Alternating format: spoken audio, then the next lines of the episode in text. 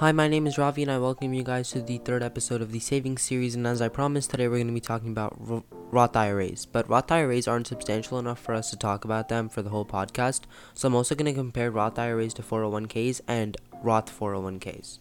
So pretty much a 401k is like another type of savings account. And we discussed this in the last episode, but the Roth IRA has some sort of difference, but one thing that we need to talk about about Roth IRAs is that mainly they're used for retirement, but they're not contingent on retirement, which means that you can put your money into a Roth IRA and then take it out for a house.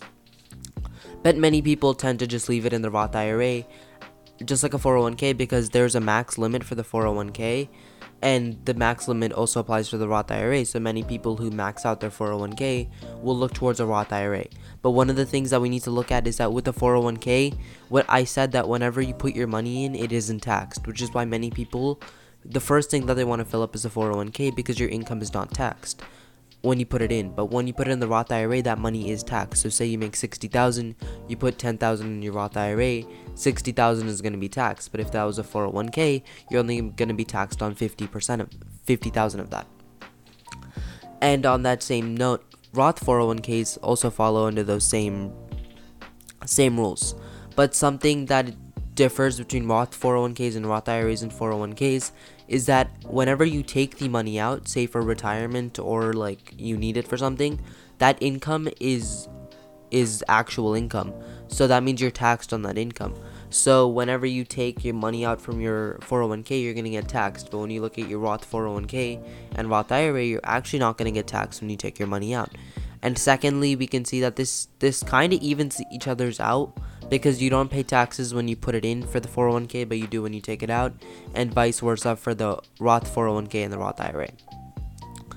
Something else that we need to think about is 401ks are are managed by your employer or whoever gives you work. But if you're self-employed, I guess that's you're the employer, so you manage your 401k. But for the majority of people, your employer actually manages your 401k.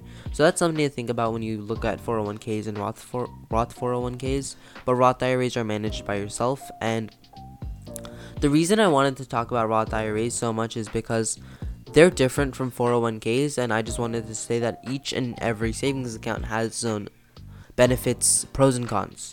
You can go to one bank, you may only have to put your money in there for a year, and but you get lower interest, but in another bank you get higher interest, but you have to keep your money there for 3 years.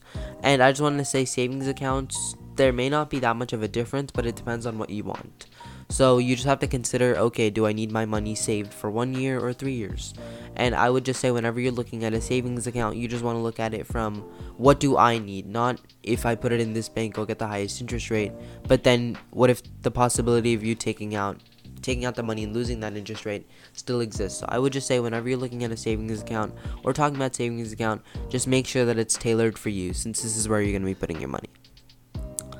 And on the note of Roth IRAs, they're pretty much not that different, but they're just unique in the sense that many people know about 401ks, but nobody really knows about Roth 401ks or Roth IRAs.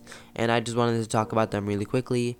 I hope you guys have a great rest of your day, and I'm really excited that you guys are watching, listening to our podcast. And on our next episode, we're going to be having a lot of fun talking about hedge funds. So, see you guys next time.